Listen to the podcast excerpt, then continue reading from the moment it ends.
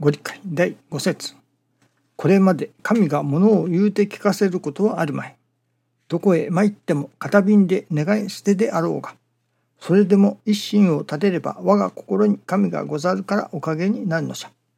生きた神を信心せよ。天も地も昔から死んだことなし。この方が祈るところは天地金の神と一心なり。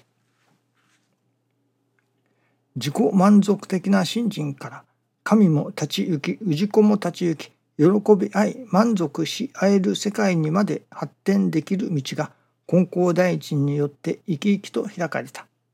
この方が祈るところは天地金の神と一心なりと仰せられる金光大臣の御取り次ぎによる生きた天地の働きをそこに集中して巡りを断ちおかげを授けてくださる働きとはなったのであります。金光大臣の道。金光大臣教祖様池上金光大臣様が天地金の神様より世の人を助けてやってくれと。またそれによって神もまずは神を助けてくれと。そして次に人を助けてやってくれ。と立教神殿の中には語って神様が語っておられますね。神を助けてくれと。また氏子を助けてくれと。その助ける働き。まあそこにはさまざまな天地書きつけというものもが最後に生みなされたというのでしょうかね。語られておる。それが今にも今日にも続いておるわけですけれども。もう14050年も前の話でしょうか。今朝いただきますのはここ数日の成り行きの中から師匠大坪総一郎氏が教えてくださる愛楽理念この愛楽理念の普遍性ということですね。時代を超え世代を超えてそれこそ未来永劫に至るまで色あせることなく人間が真に助かっていくということのための愛楽理念であると。その普遍性というのでしょうか。例えば私が20代の頃もう50年も前になりますか。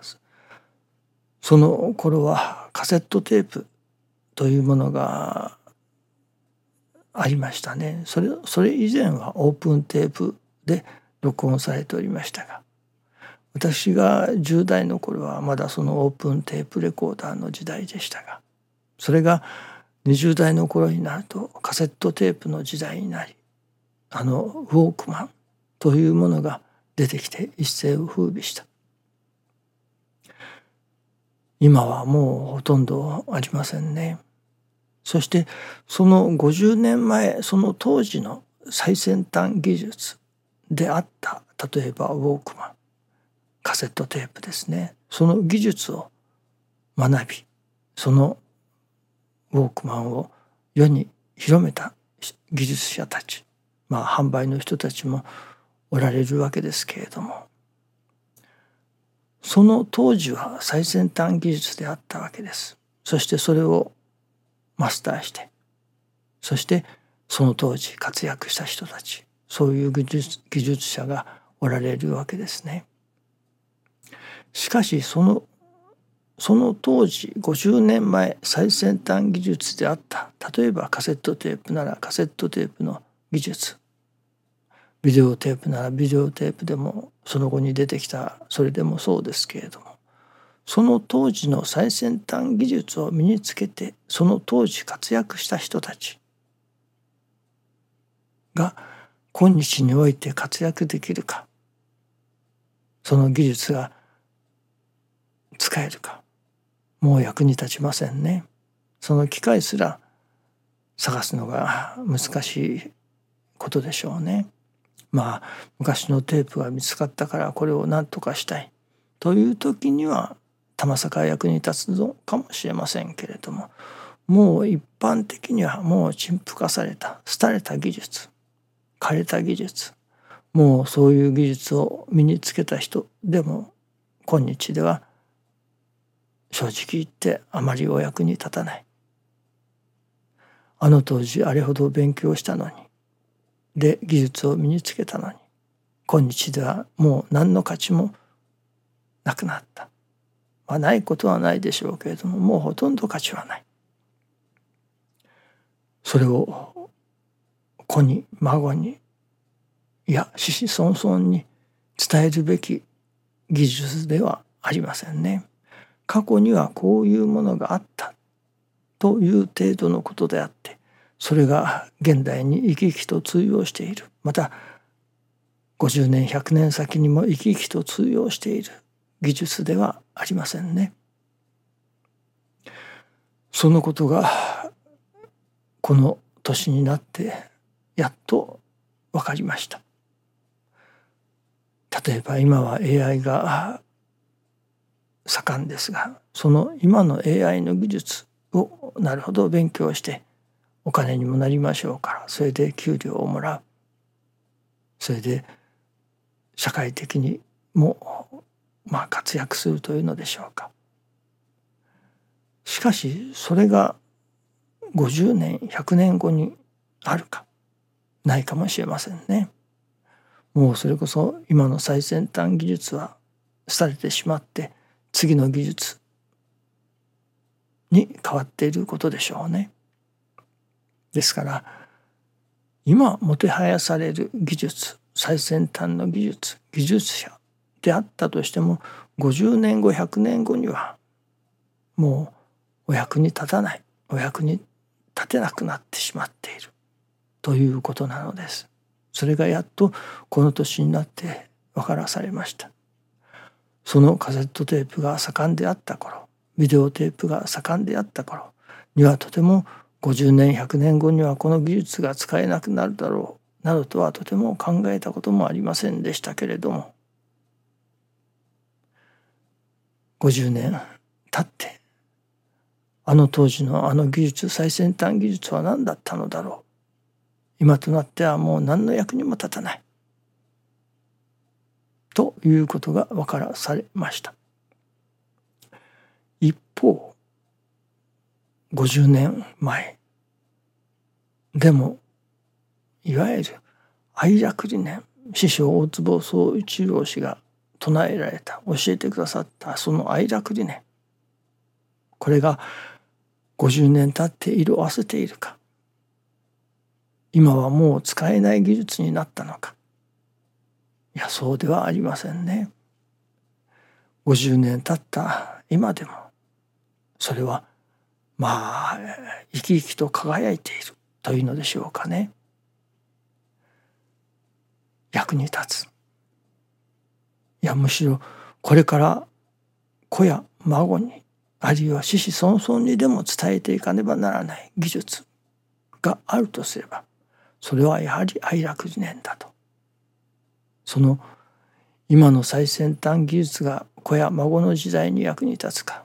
今の最先端技術を今のままの技術を伝えたからといってそれは子や孫の時代には役に立たないだろう。もちろんそこから発展したものは生まれてくるでしょうけれども。